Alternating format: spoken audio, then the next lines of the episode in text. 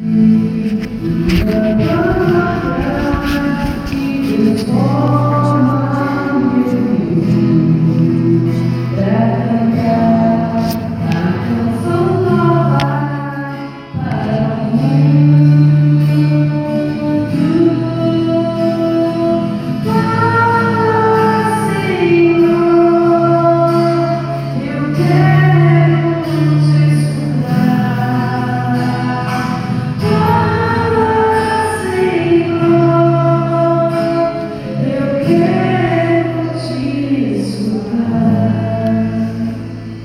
esteja convosco. Proclamação do Evangelho de Jesus Cristo segundo João. Naquele tempo, os judeus pegaram pedras para apedrejar Jesus e ele lhes disse: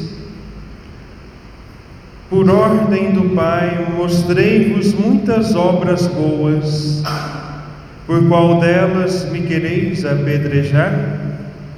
Os judeus responderam: Não queremos te apedrejar por causa das obras boas, mas por causa de blasfêmia.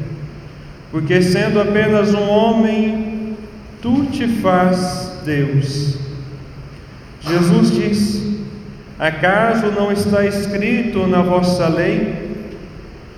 Eu disse: Vós sois deuses? Ora, ninguém pode anular a Escritura. Se a lei chama deuses as pessoas às quais se dirigiu a palavra de Deus,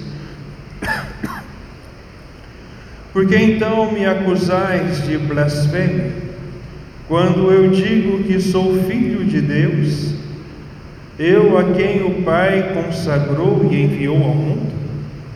Se não faço as obras do meu Pai, não acrediteis em mim.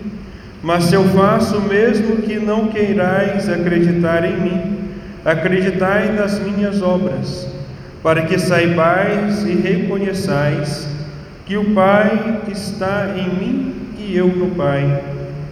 Outra vez procuravam prender Jesus, mas ele escapou das mãos deles. Jesus passou para o outro lado do Jordão e foi para o lugar onde antes João tinha batizado e permaneceu ali. Muitos foram ter com ele e diziam: João não realizou nenhum sinal, mas tudo o que ele disse a respeito deste homem é verdade e muitos ali acreditaram nele. Palavra da salvação.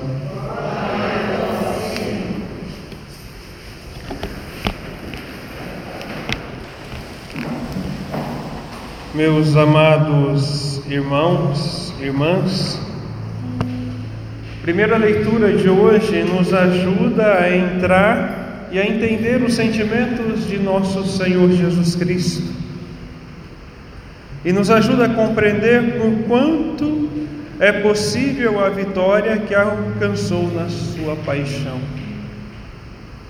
Jeremias, ao longo da sua história, anuncia e denuncia, anuncia a palavra de Deus e denuncia as obras das trevas. E por consequência, ele foi perseguido, não foi acolhido, Assim como o bom profeta que denuncia as obras das trevas foi perseguido pelas autoridades judaicas e por aqueles que detinham poder, não diferente de hoje. Mas ele foi perseverante e colocou a sua confiança em Deus, não se deixou abater pelas perseguições e nem porque o povo não ouviu a sua palavra. Simplesmente ele colocou nas mãos, se colocou nas mãos de Deus e ali ele compreendeu que Deus é amor, Deus é misericórdia, mas Deus é justiça. E cabia a Deus a justiça daqueles homens. assim como ele anunciou né, os castigos sobre Israel. Mas ele deixou que Deus realizasse a sentença, porque ele confiou em Deus. Veja,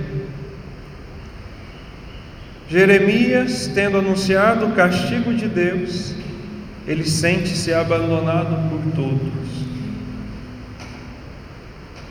e enfrenta a hostilidade da multidão. Ele sabe e entende que não se pode salvar pelos seus próprios meios, e por isso ele abandona nas mãos de Deus. E com isso, o abandono nas mãos de Deus é já uma vitória. E nós, diante das nossas derrotas, diante das nossas buscas, um pedido de cura aqui, de uma libertação ali, quando elas não vêm, quando eu me sinto derrotado, quando o meu corpo não está bem, está doente, quando a angústia bate, a falta de sentido vem, eu tenho colocado a minha a minha vida nas mãos de Deus, eu tenho colocado a minha confiança nas mãos de Deus, porque a primeira leitura nos revela que simplesmente se abandonar nos braços de Deus já é uma vitória. Já é uma vitória. E depois nós vemos toda a sequência do Evangelho. Ontem queriam apedrejar e hoje novamente queriam apedrejar Jesus. Jesus também não se abandonou na angústia, não se abandonou no desânimo, pelo contrário, ele perseverou e foi obediente até a morte morte de cruz. E mais uma vez, nós vemos que o abandono nos braços de Deus traz vitória. Muitas vezes é preciso perder para ganhar. Diante da minha luta, da minha angústia, eu preciso me abandonar nos braços do Pai e acolher esta salvação que o Senhor nos deu.